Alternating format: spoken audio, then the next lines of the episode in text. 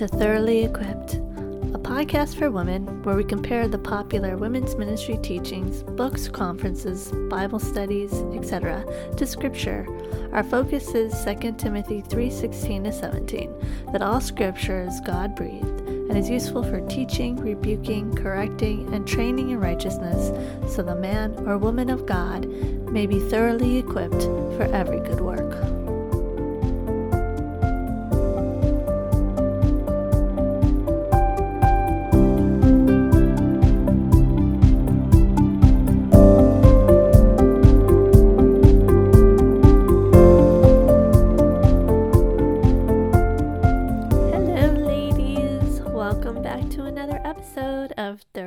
Equipped. I'm your host, Melba Toast, and today I'm taking a bit of a detour from our typical book, critiques to meditate a bit on women's roles in the home and the teaching of Titus 2, where the older women are to teach what is good and so train the young women to love their husbands and children, to be self controlled, pure, working at home, kind, and submissive to their own husbands, that the word of God may not be reviled. Now, bear with me a little bit here as I go into a little bit of my personal thoughts in my introduction. So, come springtime, my favorite thing to do is sit outside in the morning, read my Bible, and enjoy nature. I always find myself reflecting on who God is by the things that He has created. Usually, we think when we observe nature how intelligent our God is. We may also think how creative and artistic our God is in His creation. I even think sometimes how vastly unknowable He can be, and yet, on the other hand, how we can observe and come to know things about our God. But a while back, after my study time outside, while I was cleaning, I thought about my friends. Now, I thought about how I like to have a clean house when my friends come over. I thought about how I like to have a clean house overall, and I asked myself why. While I was sweeping, I thought about my sinful nature and how it begs for the approval of others. So, of course, I know that my desire to have a clean house can at times be about me and the way I'm perceived by others. And I'm sure that's something you all can relate to. But then I thought of something totally out of the blue. I thought about scripture where it says that Jesus went away to prepare a place for us. That's John 14, 1 to 3. We see Isaiah chapter 65, 17, and chapter 66, 22.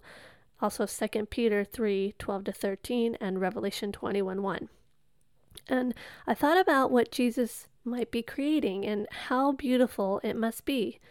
I thought about nature now and how it's wild and yet structured and ordered at the same time. Then I thought about how, when I want to relax, there are places that I think of that give my soul peace. The outdoors certainly is one of them. But I also thought of my grandparents' home and my mother's home. I thought of how clean and organized their dwelling was.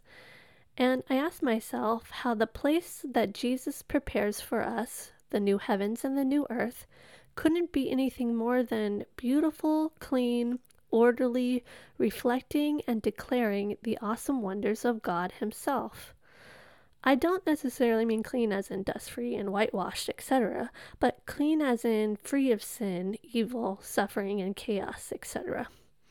And I thought of even how in the Bible we are described as being in filthy rags, dirty, and blind, and yet God comes and makes us clean. So I thought there was something to that, something to being clean and cleaning that reflects God's character. And then my thoughts went on to other character traits and how we can reflect them in our homes. Now, we all understand that God gives us everything, and that includes our homes. So, and we are taught many times in Scripture on being good stewards over what we've been given. God calls us to work heartily as for the Lord and not for men, Colossians 4 2, to use the gifts given to us by God to serve one another, 1 Peter 4 10, to provide for our family and household, 1 Timothy 5 8, to seek not our own good, but the good of others, 1 Corinthians ten twenty four, and as servants of Christ and stewards of the mysteries of God, we proclaim them. 1 Corinthians 4 1. Scripture instructs us to do these things, but I want to think about why these things are instructed to us, mainly to be holy as God is holy. 1 Peter 1:15. So, besides taking care of what God has given us, being good stewards over our home, cleaning and maintaining it, how else might we reflect God's character in it? Now, before we go into this, I want to clarify something. I do not want this episode to be about law. It's not about cleaning the house to please God in any way, shape, or form, but instead I want to meditate on how our actions in our homes can reflect God's character. That means I look at who God is and how He works in our lives and in nature, and I desire to reflect that in my home. Again, not necessarily to please Him, though we do because that comes with loving someone, but because I am pleased in Him. He's the ultimate good, so sharing his character and reflecting his character to others is a form of love, and that too can be expressed in our homes. In essence, what I mean is that I desire to imitate these character traits of God in myself through what I do in my home. Now, my study on this is by no means exhaustive, but are just some of the things we can glean from the study of Scripture that reveals his character. Just like we can observe from nature with our eyes and with careful study certain characteristics of God's nature, I long to reflect these characteristics of God's nature through what I do and how I take care of the small property that I live on. Yet, it's because of the gospel that we desire these things to be more holy as He is holy. Christ, through His perfect life given to me, and his sacrifice for my sins equips me with the Holy Spirit to be holy and reflect God, though on this side of eternity it's done imperfectly. But because I am right with God, I can now live to enjoy and come to Him as my Heavenly Father. I, like all children under a loving Father, want to be like Him. The more we know Him, the more we desire to give praise and honor to Him, and we realize that our actions in loving others is a result of Him first loving us. 1 John 4:19. See, it's all rooted in and because of the gospel. Therefore, God's character will become our desire. So, now let's meditate on who God is, some of his wonderful and awesome character traits, as we wish to be mirrors, as God in his mercy shines on us, we wish to receive that light and shine it back in praise and honor towards him so others may see him and give him glory, and that can start in our homes. The first character trait of our Heavenly Father that we should look at is that our Heavenly Father is almighty and brings order. God has absolute power and authority, and in his power has instituted authority to bring about order. Now, as we read Genesis, and even in our scientific observations of nature, we can see order. We read in Genesis that God even created in an orderly way, day by day, until he rested on the seventh day. Generate, uh, Genesis 1 2 to 3. He created humanity in an order man first, woman second, and for an orderly reason, so that man would have a helper. Genesis 2 18. Even his law has authority and order. The Ten Commandments have an order from instruction on who he is, to worshiping who he is, to love of our neighbor. He, even in the Ten Commandments, reveals his orderly character by giving humanity ones who are in authority, as he instructs us to honor authority in the Fifth Commandment. The institution of authority and the instruction to obey this commandment reveals the way which God is orderly. Even in Scripture, where we get a glance of the heavenly realms, there is order and levels of authority, with God as the ultimate authority over all. A perfect example of this is his kingdom on earth, the institution of the church, and how its gathering and worship should be run in an orderly manner. 1 Corinthians 14 26 to 20, 26 to 40. And so, because God has ultimate authority and brings order, how can we reflect God's character trait in our home. Understanding that from the beginning, in His orderly creation, God instituted authority, we women, and I understand this is a difficult issue that we wrestle with our flesh here, we women submit to God as He has ultimate authority. But in submitting to Him, we understand that He has instituted authority to maintain order and to protect the ones He loves. And as Genesis describes, He made man first and then women to be His helper in ruling on earth. This was instituted before sin entered the world. Not only that, but we can see that sin came about not only from the desire to be like God, knowing good and evil, but also because Adam, in his headship role, knowing God's instruction, did not trust God and protect Eve from deception. 1 Timothy 2 13 to 14. But instead chose to eat the fruit given to him by Eve. Genesis 3 1 to 6. And so, because he was the federal head of all humanity, his transgression brought sin and death to all humanity. Romans 5:12. So understanding this, we bring submission to our husband's authority. Colossians 3:18, Ephesians 5:22, among other verses. This patriarchal headship should be an authority that brings accountability, submission, and order to a home. Now, patriarchy is very controversial in our society and is even a dividing issue in the church today. But from the very beginning, we see that male headship was God's intention for his creation. Male headship is in the first family of all humanity as man was created first. Male headship is even in the covenant made with Abraham, as he is the father of many nations, who, by faith, are saved. Male headship is continued in the Mosaic covenant, as God instituted the Levites and priests through the males in the families of Levi and Aaron. And male headship is in the new covenant, as Christ, being male, is the head of those under this covenant, and by which the Holy Spirit through the apostle Peter and Paul, instructs the church to choose men as overseers who hold authority in the church. 1 Timothy 3 1 7. As well as choosing men to serve as deacons. 1 Timothy 3 8 to 13. Notice that for both overseers and deacons, they must be married to wives, and manage their children and household well, because if he cannot manage his own house, how can he manage the household of God? 1 Timothy 3 4 to 5 and verse 12.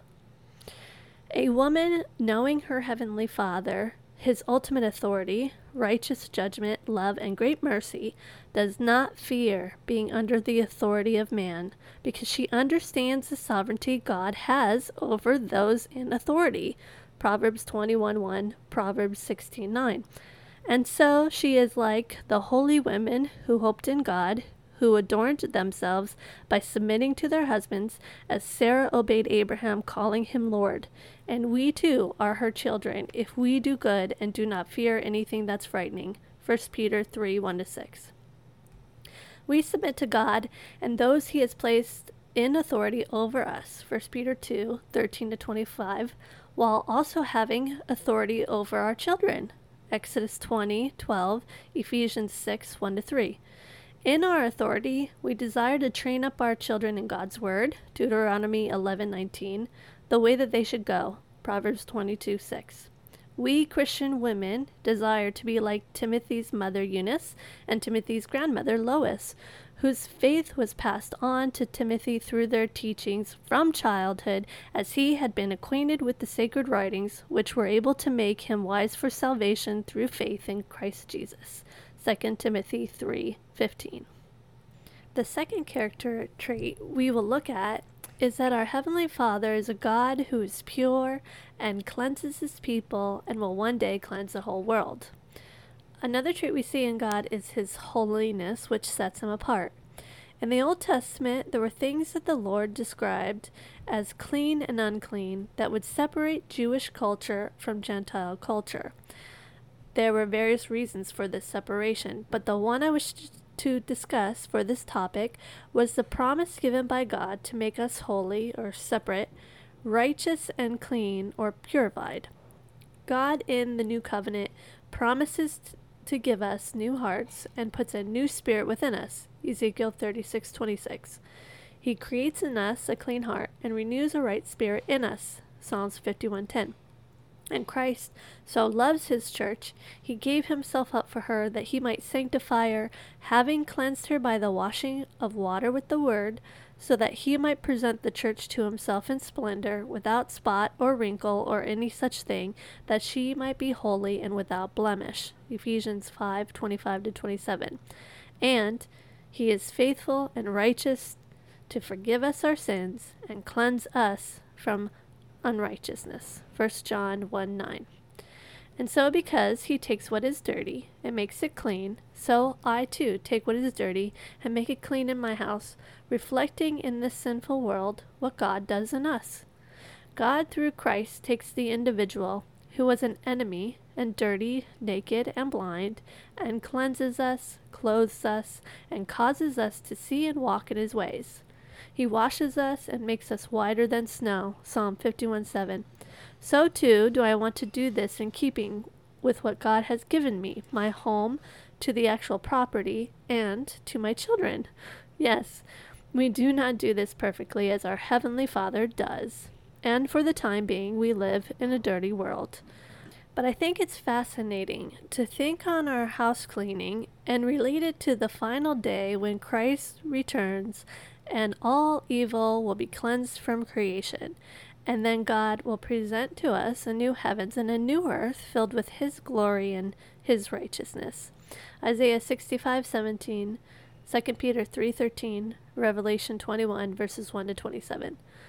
Another thought on this is how God directs husbands by the Holy Spirit through the apostle Paul to love their wives as Christ loved the church and gave themselves up for her as Christ did, so that the church may be in splendor, without spot or wrinkle, or any such thing, that she might be holy and without blemish. Ephesians 5:27. And so this is an interesting thought that one can sacrifice themselves for the spiritual purity and formation of another. This resonates with Christian mothers who long for the salvation of their children, to return what God has blessed them with in the same way. The sacrifice of godly motherhood for the spiritual formation in our children, all the while hoping in God who grants the faith. The third character trait we should meditate on is that our Heavenly Father is a God of peace. Now, another way we can reflect God is that He is a God of peace, Romans 16:20, 2 Thessalonians 3:16, who brings peace, reconciliation, and tranquility to His children. So I long to bring peace and tranquility, spiritually and physically, to my home. It is first and foremost to note that we started out as enemies of God. Romans 5 7. Yet Christ reconciled us to the Father and brought us peace since therefore we have now been justified by his blood, much more shall we be saved by him from the wrath of God. For if while we were enemies we were reconciled to God by the death of his Son, much more now that we are reconciled shall we be saved by his life. More than that, we also rejoice in God through our Lord Jesus Christ, through whom we have now received reconciliation. Romans 5 9 11. And because Christ, has reconciled us to God, he has overcome the world, giving us peace. John 14:27. Even through times of trouble. John 16:33. That includes troubles and trials that enter our homes. In our homes and in the church, we strive for restoration and peace among each other. 2 Corinthians 13:11. We strive to have unity of mind, sympathy, brotherly love, a tender heart, and a humble mind. Do not repay evil for evil or reviling for reviling, but on the contrary, bless, for to this you are called, that you may obtain a blessing. For whoever desires to love life and see good days, let him keep his tongue from evil and his lips from speaking deceit. Let him turn away from evil and do good. Let him seek peace and pursue it. For the eyes of the Lord are on the righteous, and his ears are open to their prayer but the face of the Lord is against those who do evil. 1 Peter 3 8 to 12. We who are God's children are peacemakers. Matthew 5 9. Being anxious over nothing, but in every situation by prayer and petition with thanksgiving, presenting our requests to God, and the peace of God, which transcends all understanding, will guard our hearts and our minds in Christ Jesus. Philippians 4 6 7. The fourth character trait that we observe is that our Heavenly Father is a God of love. It's probably the most popular saying in Christianity and one that unbelievers twist to fit their needs, and that is this that God is love. 1 John 4 8. But the thing that unbelievers miss is that love is sacrificial. It's a choice to sacrifice our flesh and desires for the good of others. The worldly love that unbelievers tend to mean by this verse is one of self gratification, the love that satisfies the flesh and desires of our own evil hearts, and this is opposite of sacrificial. We see in Christ this sacrificial love. It was Christ Jesus who, though he was in the form of God, did not count equality with God a thing to be grasped, but emptied himself by taking the form of a servant, being born in the likeness of men, and being found in human form, he humbled himself by becoming obedient to the point of death, even death on a cross. Philippians 2 6 8.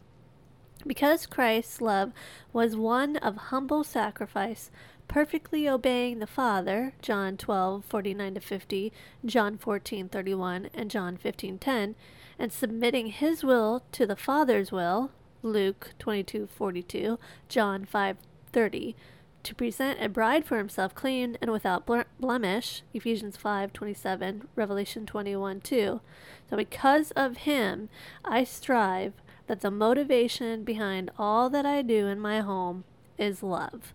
John 13:34 to 35 too many times our flesh desires to have it our way, yet God constantly presents us in the home with times of testing to sacrifice our flesh on the altar for the service and love of others and to walk in the Spirit. If we walk in the Spirit, we will not gratify the lust of our flesh, for they are at odds with one another, as walking in the Spirit will cause us not to do what we want to do, but instead produce good fruit. Galatians 5 16 25. We Christian women cry out like Paul in Romans, identifying that we are at odds within ourselves, and yet trusting and praising God that there is now no condemnation for us because we are in Christ Jesus. Romans 7 15 to 8 8. Our love is imperfect, but Christ's love is perfect. And we who are in Christ sets our minds on the things of the Spirit, though we, in this side of glory, live in our flesh. It is a battle of the mind over our sinful flesh, in which the Spirit draws us, through His Word, to love God and love neighbor, and the closest ones being our husbands and children. The fifth character trait that we long to reflect is that our Heavenly Father is a God who is true and therefore trustworthy. We know that God cannot lie, Hebrews 6:18, and always keeps his word even though every man may be found a liar, Romans 3:4. It is truth that we find in his word. In Christ's priestly prayer, Jesus prays that the Father sanctifies us in the truth, that his word is truth. John 17 17.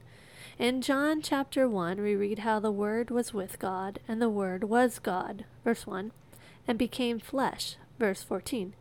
And in John 14:6, Christ states that He is the way, the truth, and the life.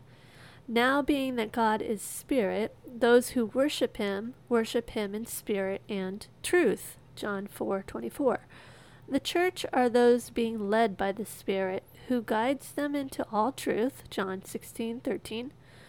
Our love is to abound more and more in knowledge and discernment. Philippians 1:9. As this love is not done in mere talk, but in action and truth. 1 John 3:18. So, in our homes, we long to reflect love that is not only sacrificial, but is rooted in truth.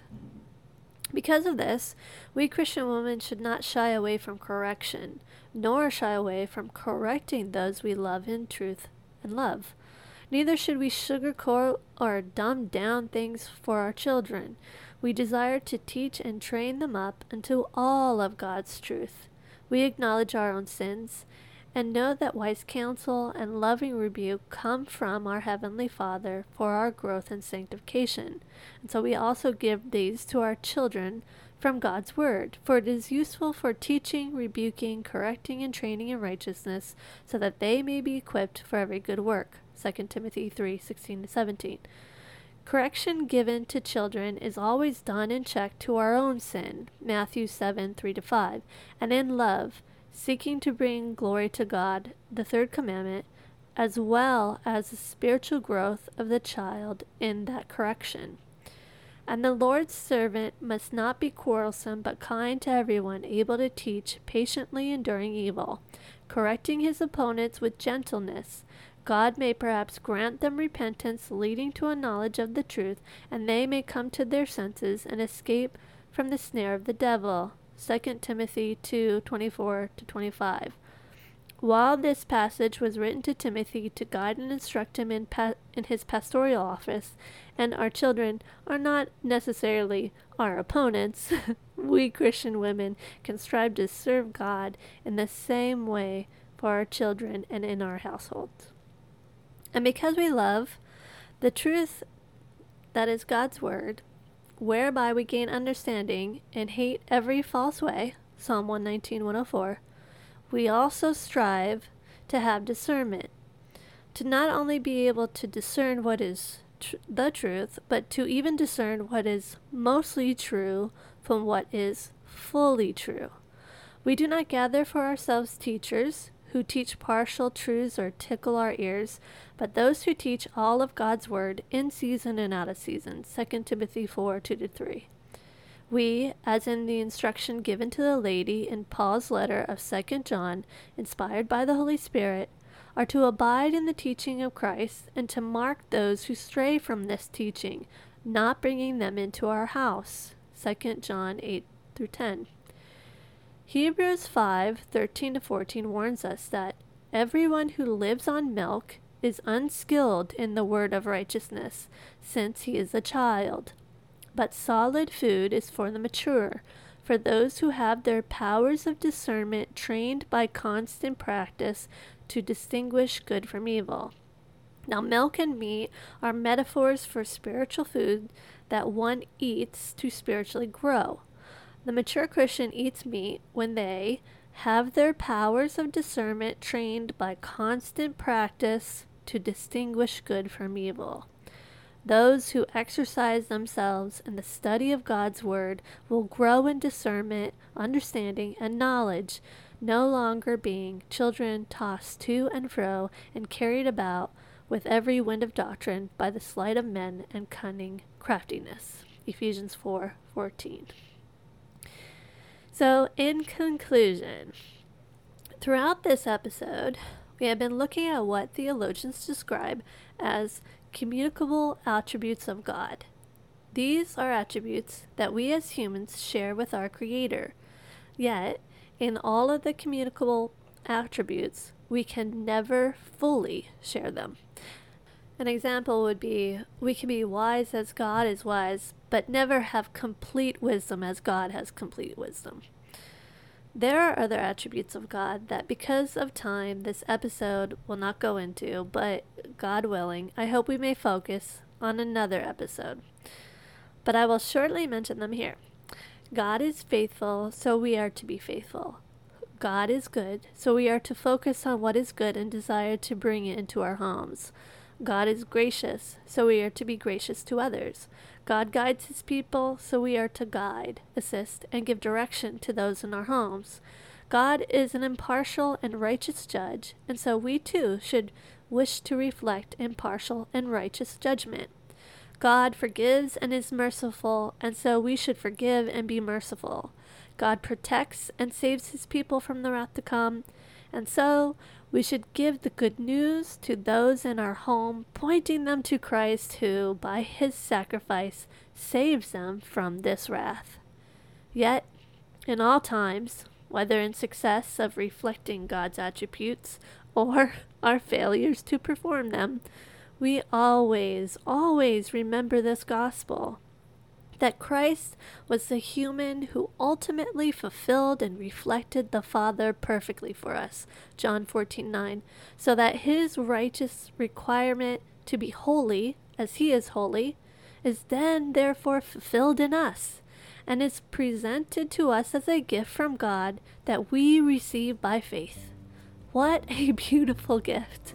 And what a beautiful and powerful incentive to be like our Almighty, purifying, peaceful, loving, trustworthy, etc. Heavenly Father. Because of all this and more, may God be glorified.